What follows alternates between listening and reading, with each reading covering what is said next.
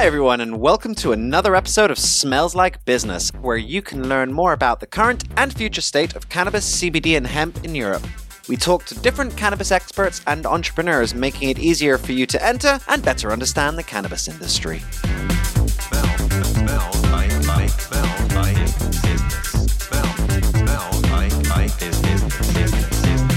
I'm your host, Tom, and today we have Claire Poulos and Kyle Findley-Meier on the show. They are a lovely couple who I had the pleasure of meeting at an online cannabis speed networking event. It was the first for me attending such an event, and they were the first people I spoke to. Fortunately, they were absolutely lovely, and it was their first time at such an event too.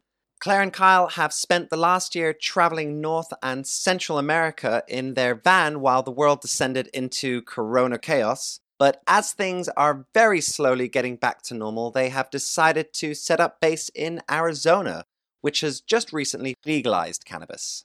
They have since launched their company called Sky Colony Consulting, where they help new cannabis businesses set up protocols, policies, and systems for anything from harvesting and packaging right up to employee and retail management. Kyle comes from a more growing and harvesting background, whereas Claire has many years of experience working in the cannabis retail space. So together they make quite the team. We discuss their experiences of seeing cannabis grow from the illegal market to a legal one, as well as how they ended up working and growing in the industry and how they are now carving their own space in the cannabis market. So I think you've heard enough from me. Let's hear more from the founders themselves.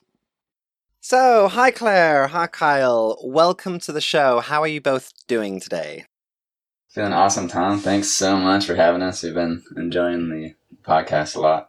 Yeah, thank you so much. We're really excited to take some time and chat with you today. So, perhaps we can start by you telling us a little bit about yourselves and what you were doing before you actually got into the cannabis industry. Yeah, absolutely. So my name is Claire Poulos. I'm half of Sky Colony Consulting and I am an amateur herbalist. I am a vegan cook. I am all about just plants as medicine. I'm originally from California and spent the last decade living in beautiful Washington state, where I got into the cannabis industry. I actually got into cannabis pretty much right out of my university career. I was studying communications with the intention of being a mediator and doing dispute resolution and found out that simply was not the career path for me. And yeah, I had a little quarter life crisis and decided to go live on a vegetable farm in part of the San Juans back in Washington state. And when I came back from that, I dove into the cannabis industry and have been in it since 2016 and haven't looked back since. Haven't looked back since. And what about you, Kyle? What's your story then? My name is Kyle Findley-Meier. I'm originally from Washington State. I started in agriculture working in fields and macro farms when I was 13 years old and kind of had a whole journey with that going into agricultural research and eventually small farming, which was definitely a passion. And then I kind of got a nudge eventually from some friends to uh, look into cannabis being at that time it was 2010 so it was a little bit more of an exciting industry the quote unquote legacy industry um, of, of cannabis. So i kind of translated my knowledge from farming into this plant in particular. Did you find that these skills were quite transferable Oh yeah, totally. A lot of the work is exactly the same thing. However, the new frontier with the with cannabis is when the climate is not conducive for the plant. The indoor gardening is a whole new thing, really. Yeah, and I, I can imagine quite a different thing as well. Yeah, it's essentially a really scientific process to synthesize an entire environment for a plant and also a major overhead and investment to do that. So it's a little bit different from you know, working in a field and picking vegetables. yeah, so my first jobs were in Southern Oregon and Northern California, kind of that that beautiful sweet spot for growing outdoor, and that's kind of where the the beginning was. And it was a really interesting time for it because it was the federal gray area period in the United States where you know, maybe people had cards for growing plants and maybe they didn't, but it didn't really make a difference to the DEA at that time. Yeah, that's pretty crazy. And actually, before we dive in and discuss Sky Colony Consulting, your your latest venture, I was thinking it'd be quite interesting to first talk about how you guys experienced the cannabis industry move from an illegal one to a legal one. Because, like you said, Kyle, it was kind of an interesting time. It was a bit of a gray area. You know, even if you did have a license or you know had a card, you could still get raided by the DEA. So, how was your personal experience seeing this transition?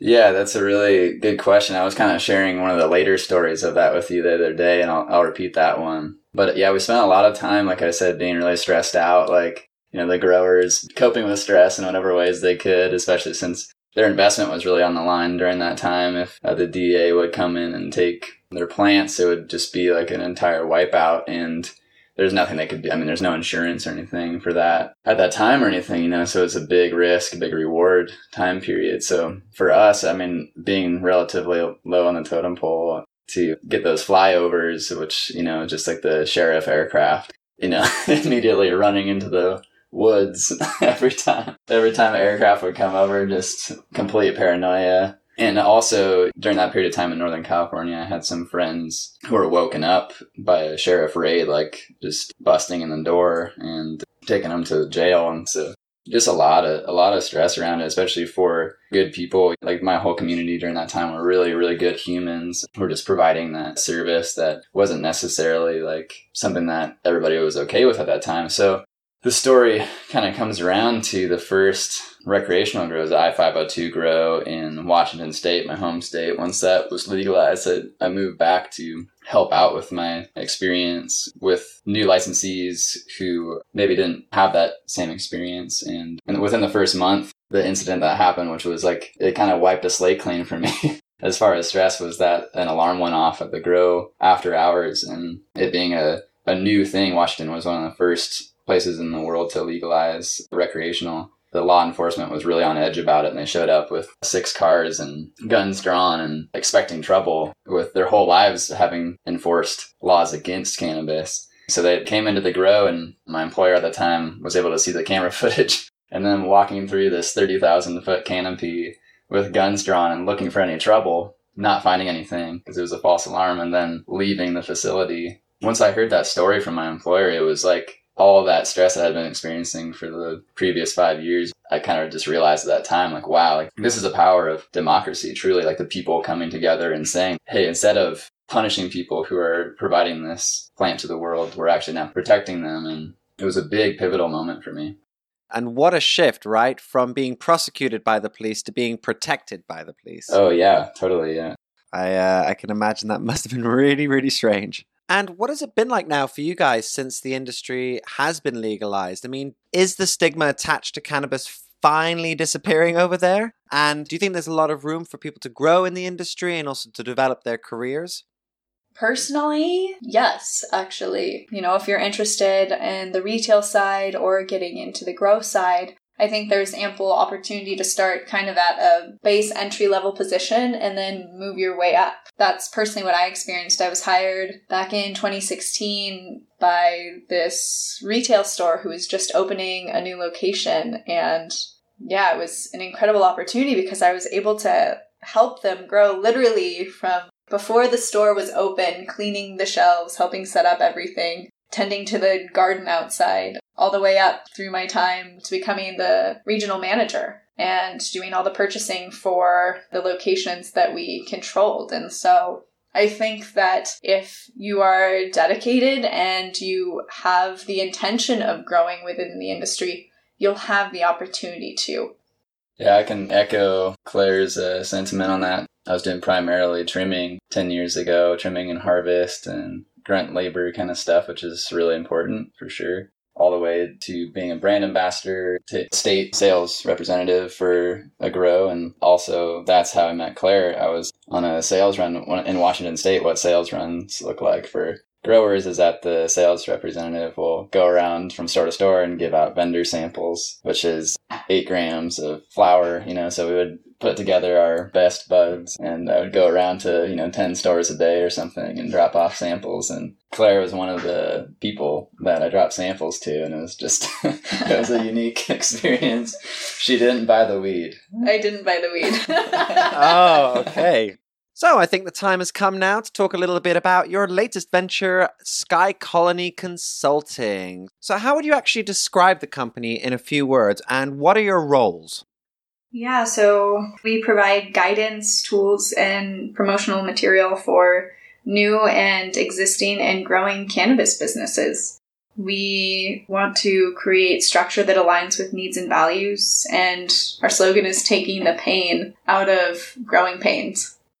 Yeah. So the primary way I believe I can help companies through Sky Colony Consulting is with manufacturing infrastructure, which is kind of where I focused at once legalization happened, which is everything from harvest to wholesaling. So essentially that's like creating products that serve different groups of people and managing inventory, making sure that the plant is treated well throughout the process, which includes taking the actual buds off the plant and trimming them and packaging them. And what about you, Claire? Yeah, so through Sky Colony Consulting, I am a retail operations consultant, basically. So I specialize in creating operations infrastructure for retail stores. And a lot of that entails the creation of policy and protocol, hiring, really those what we call blind spot categories where business owners, when they're getting into the industry, they don't really consider these aspects of business that really can make an incredible difference in your effectiveness and your ability to meet your goals. You know, one thing that Kyle and I have in common is that we took years of trial and error to create these processes and protocols for our individual employers before we were able to find the kind of sweet spot of creation of policy and protocol that allowed the staff that we looked over to thrive as well as the business. And one thing that Sky Colony Consulting intention is to work directly with license holders and business owners and their management teams and tailor our offerings to each company's ethos and mission. You know, our intention is to help. That's what we know we're both here for, you know, in like the grander scheme of this life and also, you know, in this microcosm of the cannabis industry. We just want to help business owners grow so that cannabis can become more readily available. And yeah, we want to work with companies and individuals whose ethos matches ours. And I also want to come back to what you said earlier about the like stigma. You know, I think that's a universal issue is the stigma of cannabis. And one perspective that I found through working with one of my previous employers, um, I met this amazing man named Mike Hiestand. He's a free speech attorney and he created a nonprofit that ran out of the back of our retail space called the Center for Mindful Use. And their perspective was shifting from the just say no with an NO to just say no with a KNOW and really pushing the education of cannabis and how it can help with a plethora of different challenges that people experience in their mental, physical well being. And another person who I'd really love to mention is Nancy Southern.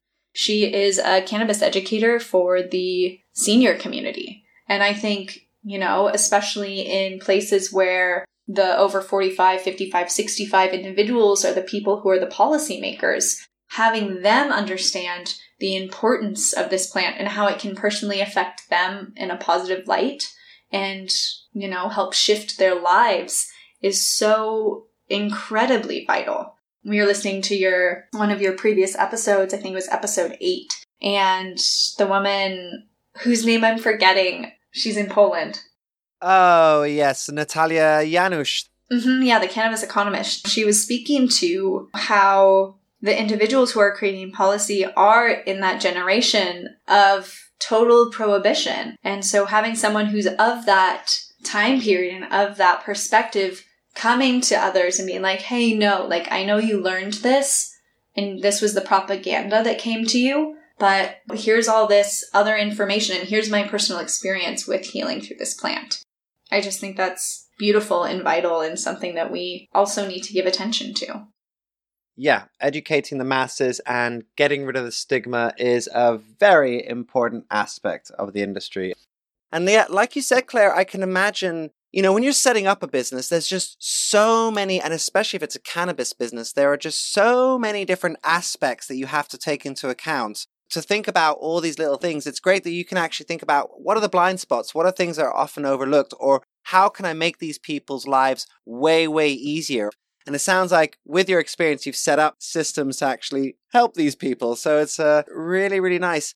How would you guys like to see the industry uh, develop in Europe, having seen it grow in the States?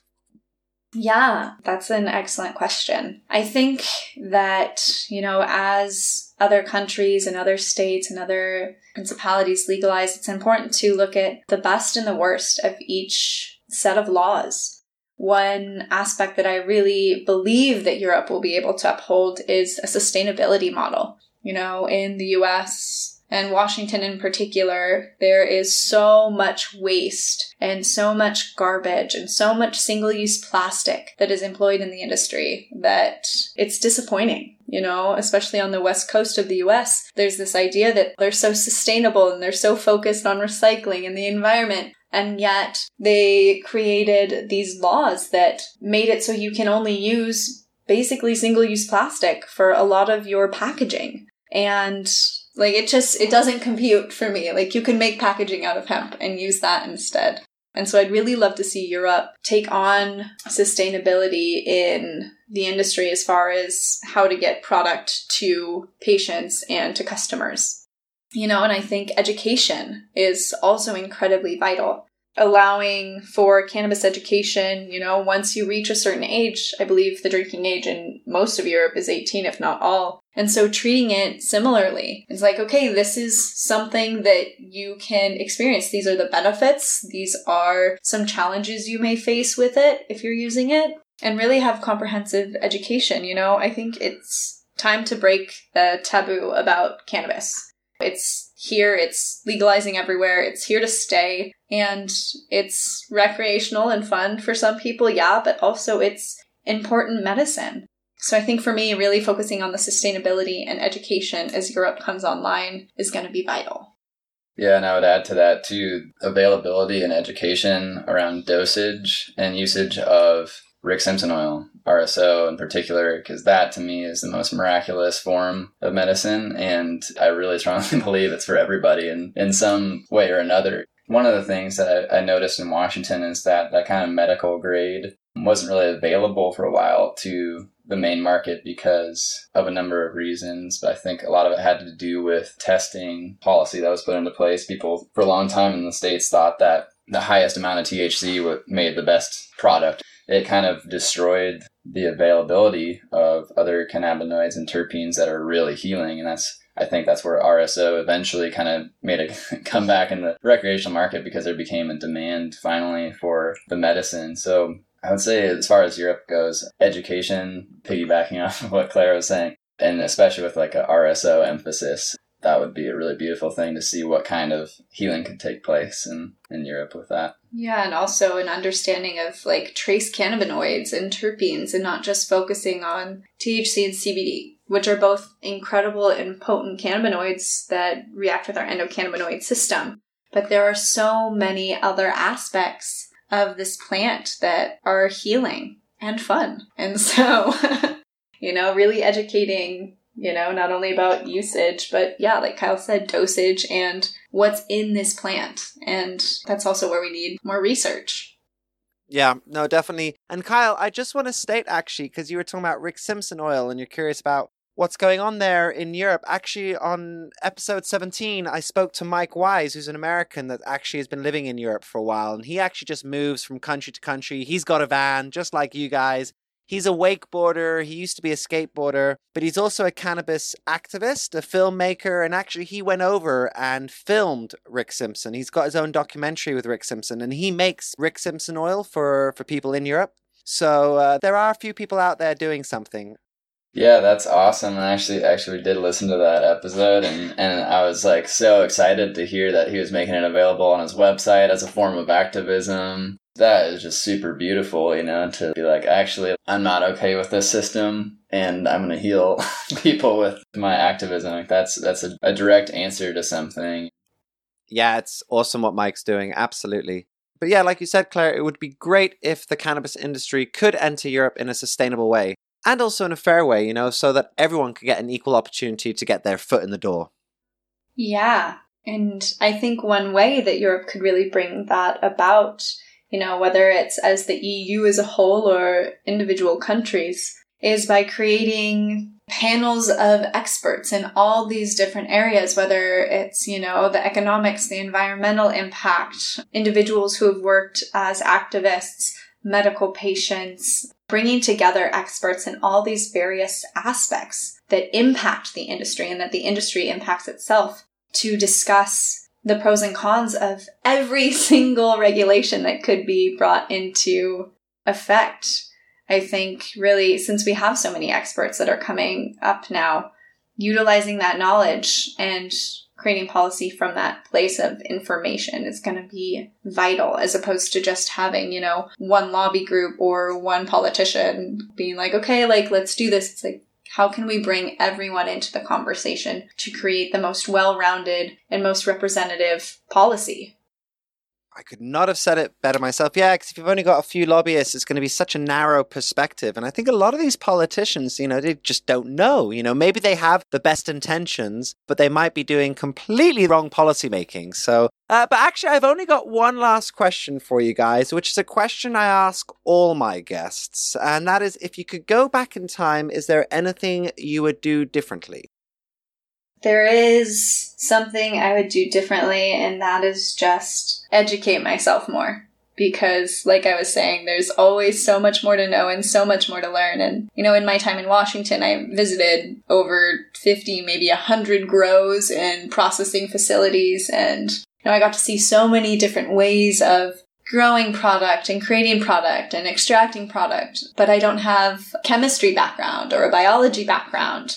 And so I never got to fully comprehend from a really personal level the creation of these products. And yeah, I think if I could go back, I would just really study more on how to create concentrates and what are all the phytonutrients that cannabis needs to really thrive and bring out different trace cannabinoids. So just learn more. Yeah, I'd probably say exactly the same thing. I've, I've, definitely being in the legacy industry and the recreational industry for however many years now, uh, there have definitely been times where I've I've been stagnant and just kind of focus on the task at hand, maybe focusing on other aspects of life, which is really natural. But yeah, the same thing. I was I was around some total mad scientists when it came to cultivation and extraction, and I still have some connections in that regard too. So this is kind of reminding me like, oh, I can always call them up and ask them about things like that. So the education, yeah, just continually being educated, which we all have an opportunity to do, and I'm I'm also really grateful and excited about Sky Colony Consulting because it's going to put us into a lot of scenarios where we're going to be learning a lot still, you know, and I think probably in a much more rapid pace than we have in the past. Nice. So, where can our listeners find out more about Sky Colony Consulting and what you guys do? Yeah, so we can be found via our website at skycolonyconsulting.com. You can also find me on LinkedIn, Claire Poulos at Sky Colony Consulting.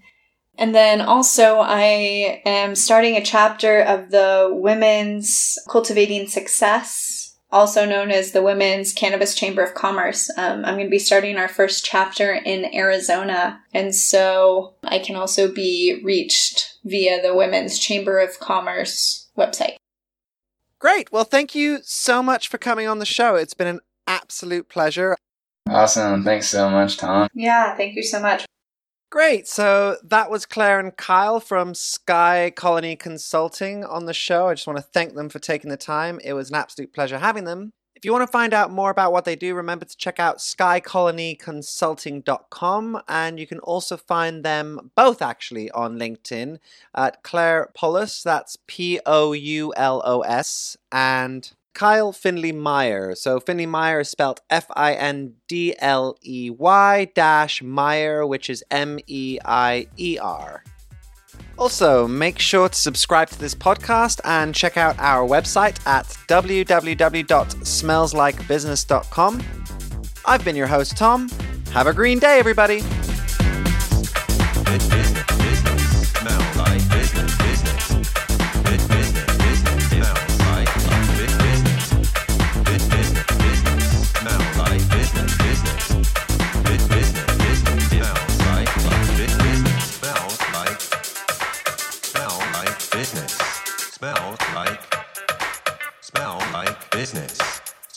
Like. Business.